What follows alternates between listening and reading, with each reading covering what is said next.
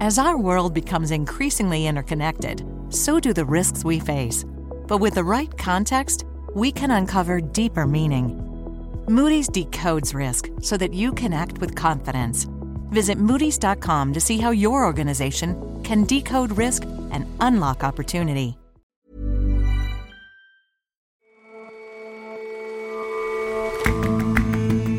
Hello and welcome to The Intelligence from The Economist. I'm Jason Palmer. And I'm Ora Ogunbiyi. Every weekday, we provide a fresh perspective on the events shaping your world. When America's Supreme Court struck down universities' affirmative action policies last month, many worried about plummeting student diversity. But the ruling may eventually spur more progressive and more effective ways to level the playing field.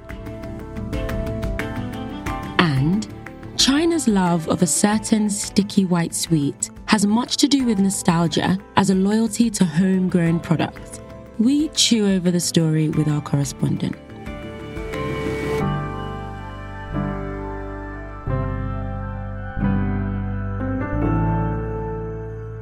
First up, though,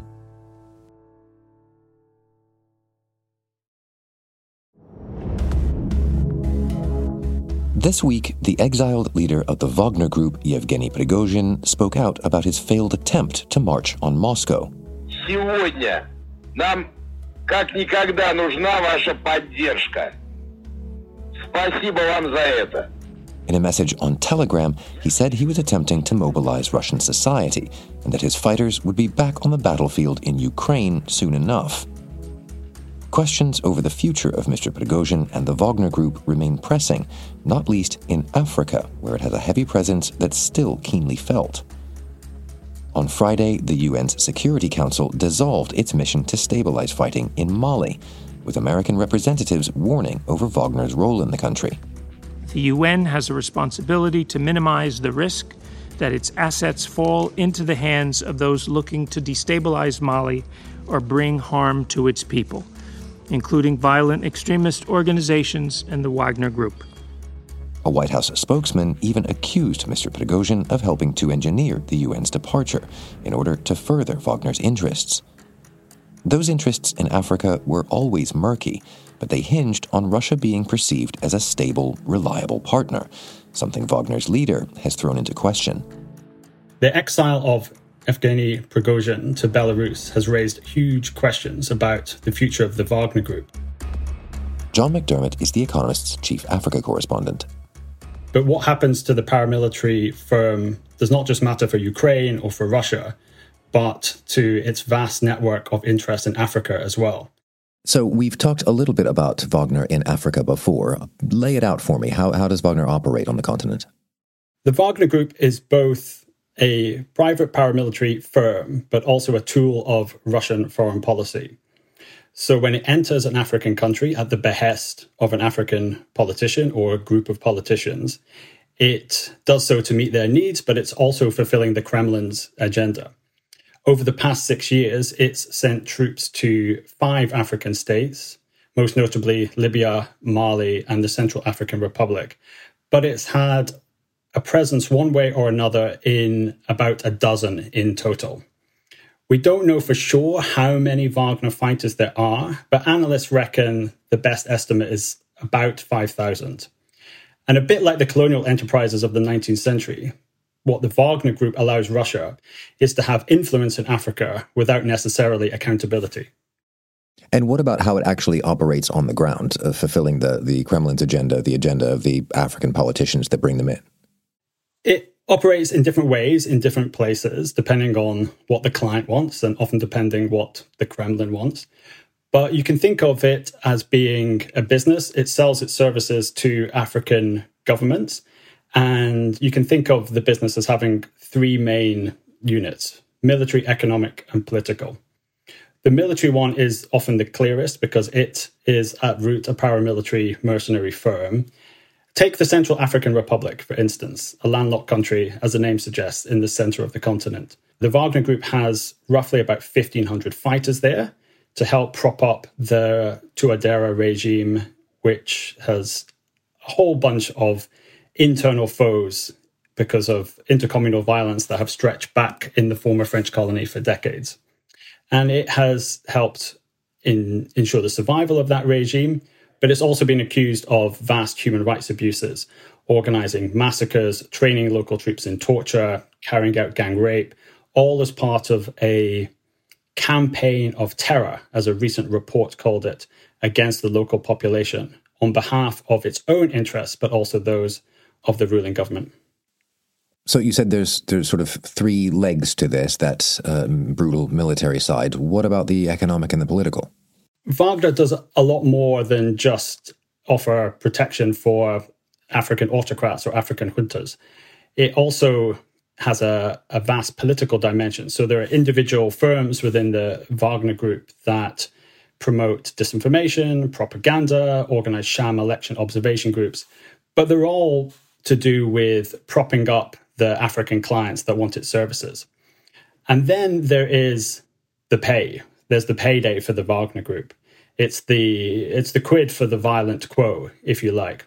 And remember, there's not just a single Wagner Group. It's more of a brand name for a network that has a lot of subsidiaries that have various links to each other and various links back to Russia as well. And they're essentially involved in extractive industries across the continent. Over the past few years, investigations and reports by bodies such as the U N, the United States, and the European Union have shown that the Wagner Empire throughout Africa is involved in the illicit gold trade through Sudan. It's involved in diamond mining and gold mining in the Central African Republic. It's moved into other areas there, such as vodka and logging. And the key thing here is that while we don't know how much money Mister Prigozhin and Wagner has made out of Africa, it's clearly enough for it to have been a very important part of the spat between him and Vladimir Putin. So you say that, that some of the, the ties are quite loose, it's non-hierarchical. How much does the, the uprising in Russia, Mister Prigozhin's exile in Belarus, matter to all that business that's going on in Africa, do you think? That's the question that everyone's asking. And the way I've tried to think about it is to see where the interests currently lie. So there will remain an interest among the individuals and entities that make up the Wagner Group to keep the show on the road, to keep the plundering, to keep the looting going. And whether they are still led nominally by Mister Prigozhin or not, the network of interests will still want to keep that going. Speaking to Wagner experts over the past few days, they've reminded me that it's much more, the group is much more than just one individual. And it has its own dynamic that will likely seek to continue in the months and years ahead.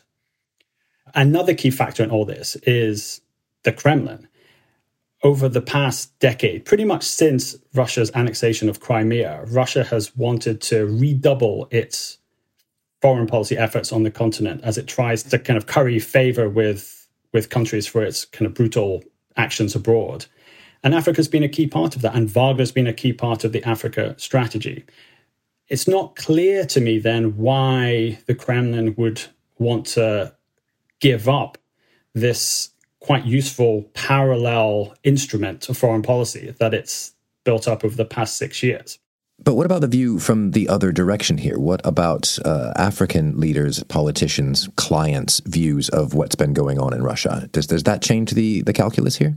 That's where it gets really interesting, because the African countries, the African politicians are often left out of this conversation. But remember, they're the customer for the Wagner Group, as brutal as this marketplace may be.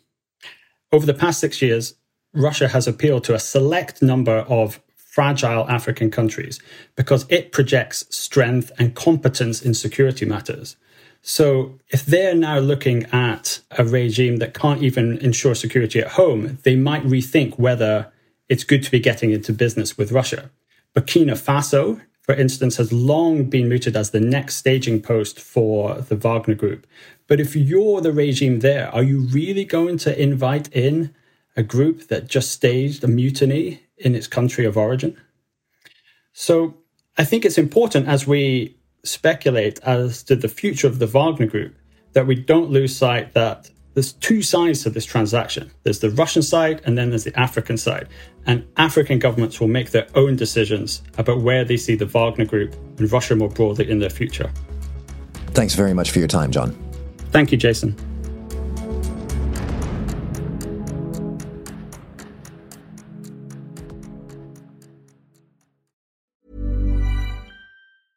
Businesses have long had to cope with the impact of business cycles. Now, they must address not just cycles, but cyclones. Storms spin up seemingly out of nowhere, irrespective of the ups and downs of the overall economy. Read what global executives are doing to mitigate these risks and seize their opportunities in the fifth annual Alex Partners Disruption Index at disruption dot alex partners dot com.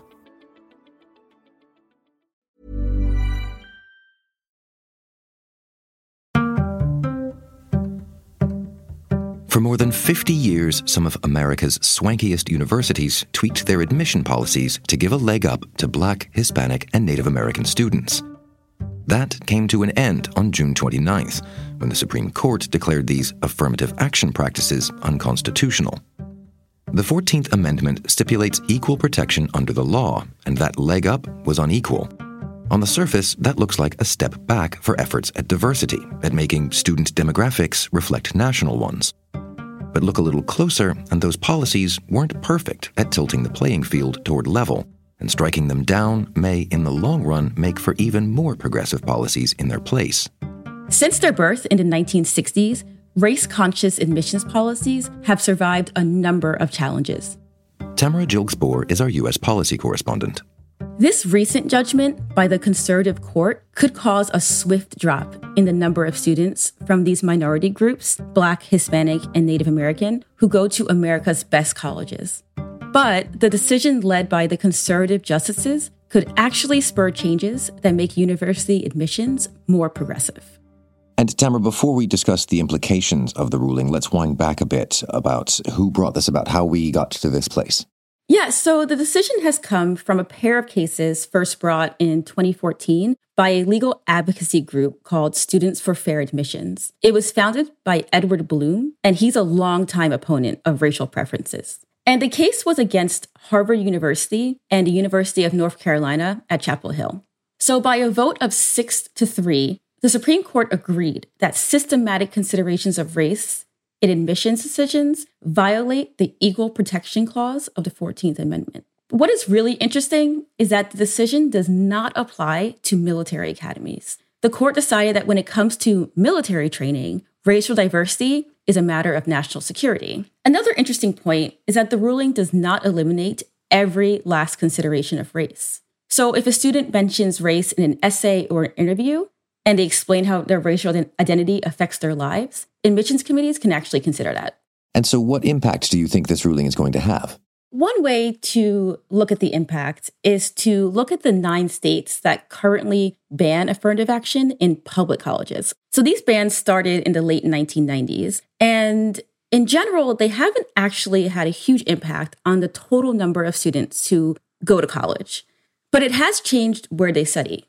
One study of six states found that they actually enrolled about twenty percent fewer Black and Hispanic students in the years immediately after the bans than they would have otherwise.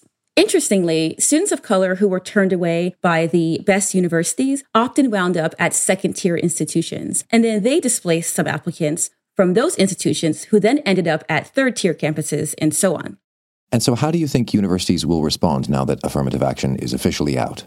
The ruling impacts a policy, but not the underlying principle of valuing diversity. So I think we're going to see colleges and universities get very creative in how they recruit and admit students. First of all, many students of color don't even apply to the elite universities. They think that they might not be able to get in, or they think that they can't afford the university. Universities are going to have to really work to get these students to apply in the first place.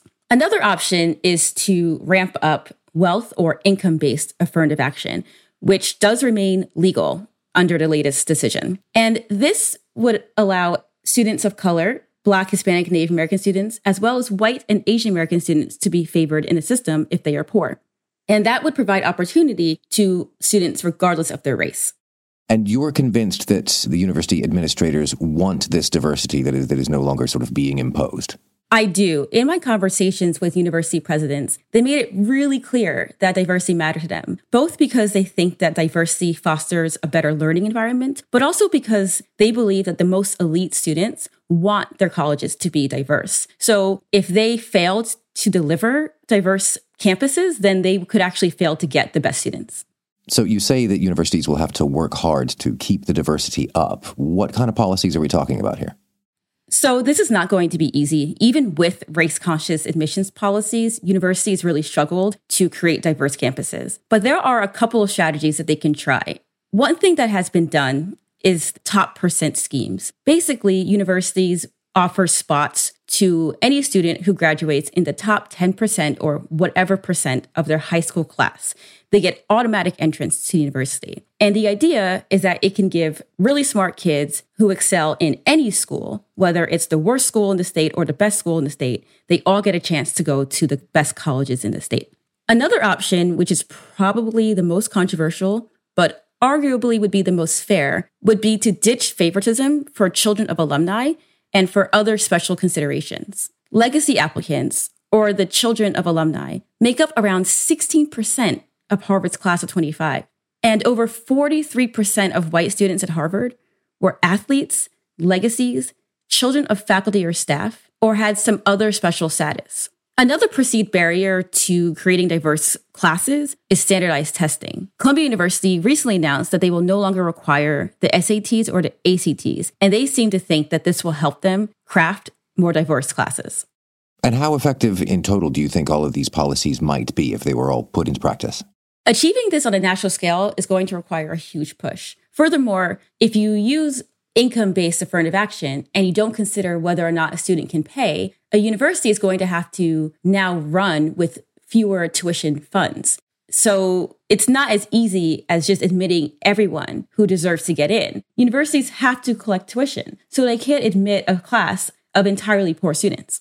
In reality, race-conscious affirmative action did not create the diverse campuses that colleges and many students wanted to see in the first place. But in comparison to race-neutral alternatives, they did a much better job. So now, with race-conscious affirmative action off the table, colleges are going to have to work really hard to get the diverse campuses that they say they want. Tamara, thanks very much for your time. Thanks for having me. This week on our U S Politics podcast, Checks and Balance, my colleagues are going on a deeper dive into the Supreme Court's affirmative action decision. They pick apart the case law, they consider whether it was the right call, and they trace the history of affirmative action in America. That'll be out on Friday. Look for Checks and Balance wherever podcasts are admitted without prejudice.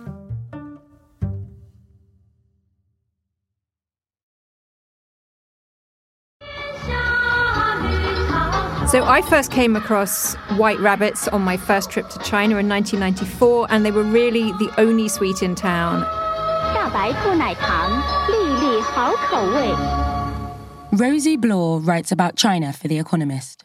They're these milky, very, very chewy candies, and they're wrapped in a very distinctive, sticky, edible rice paper cover, and then a, again in wax paper. They have a rabbit on them. They're red, white, and blue, and they're just one of those things that pops out as soon as you see them. They're an iconic brand in China. And where did White Rabbit come from? So they were actually a copy of British toffees, and they were first produced in nineteen forty-three, and they had Mickey Mouse on the wrapper. So there was a sense of this is a cool international thing. So they predated the communist era, which is interesting. They turned eighty this year. But then in the nineteen fifties, that kind of Americana was just completely out. You can't have Mickey Mouse on communist wrappers. And so Mickey Mouse was replaced by a big white rabbit, which gave the brand its name. And because they were really the only sweet around, they became this very popular thing, and Zhou Enlai gave them to Richard Nixon when he first visited in China in the nineteen seventies. He gave them to visiting Soviet dignitaries, and they were incredibly successful. But then, obviously, as the economy started to open up in the nineteen eighties, there were other foreign brands coming in and other Chinese brands, and so the brand fell by the wayside a little bit. And how about today? What's changed?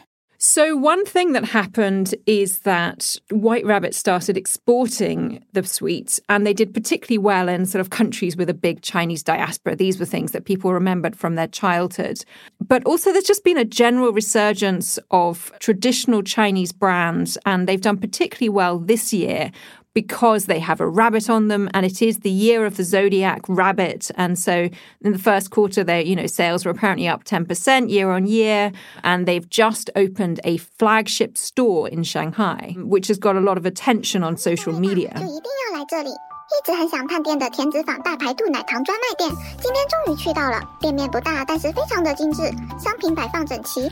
can hear there, there was a video from an influencer who's walking through the store showing his fans about the candy and about perfumes and clothing and all sorts of accessories that they've got with White Rabbit on them.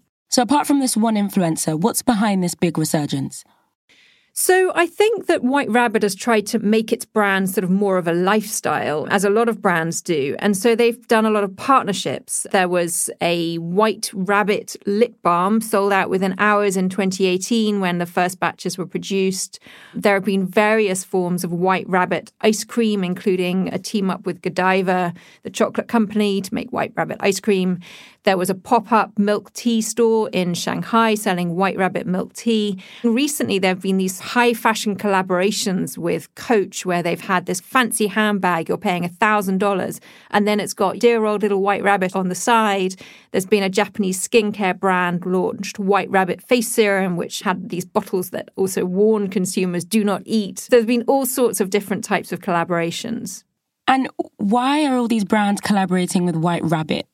So I think there's a sense in which China has come full circle back to buying Chinese-made brands. So it used to be that buying foreign brands was seen as a sign of quality and a cool thing to do in the global world. And now there's this Guochao, this national wave of buying nostalgic, patriotic goods. And so White Rabbit is a perfect brand for this trend because it's incredibly recognizable. It's got a proper history doing what it does, that is selling sweets. And so a lot of foreign brands have seen this as a way to help market to a Chinese audience by partnering with it and make it appealing to the next generation. So young people have found quite interesting ways to interact with White Rabbit online, from making giant versions of the candy or creating their own dance videos wearing a White Rabbit costume. Left, left, right. But then also more generally, like a lot of Chinese consumers are just genuinely nostalgic for something that they ate as kids and that their parents ate. So a lot of people just enjoy it because it brings back really fond memories. Rosie, thank you so much for coming on the show. Thank you, Aura.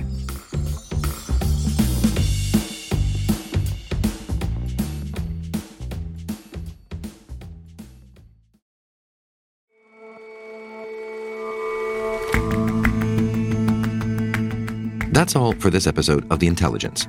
Let us know what you think of the show. You can get in touch at podcasts at economist dot com. And if you're not a subscriber to The Economist, you're really missing out. Dive in. Get a free thirty-day digital subscription by going to economist.com slash intelligence offer. The link is in the show notes. We'll see you back here tomorrow.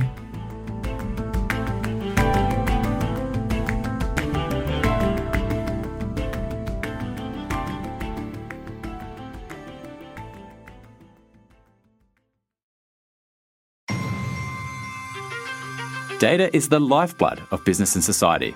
Want to get better with it? Register now for Economist Education's new two-week course, Data Storytelling and Visualization, starting on July thirty-first.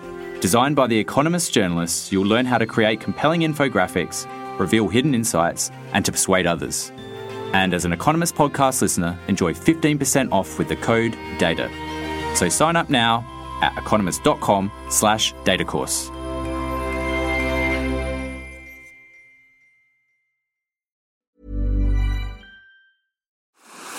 What's next in innovation? That's not the right question. It's where. Puerto Rico is more than just a tropical paradise. It's an innovations paradise, where startups and global players coexist in a vast and vibrant ecosystem, where talent runs deep, highly skilled, and bilingual. Plus, Puerto Rico has the most competitive tax incentives in the U S. If you believe your business can go anywhere, this is the place to bring it. Find out more at investpr.org slash economist.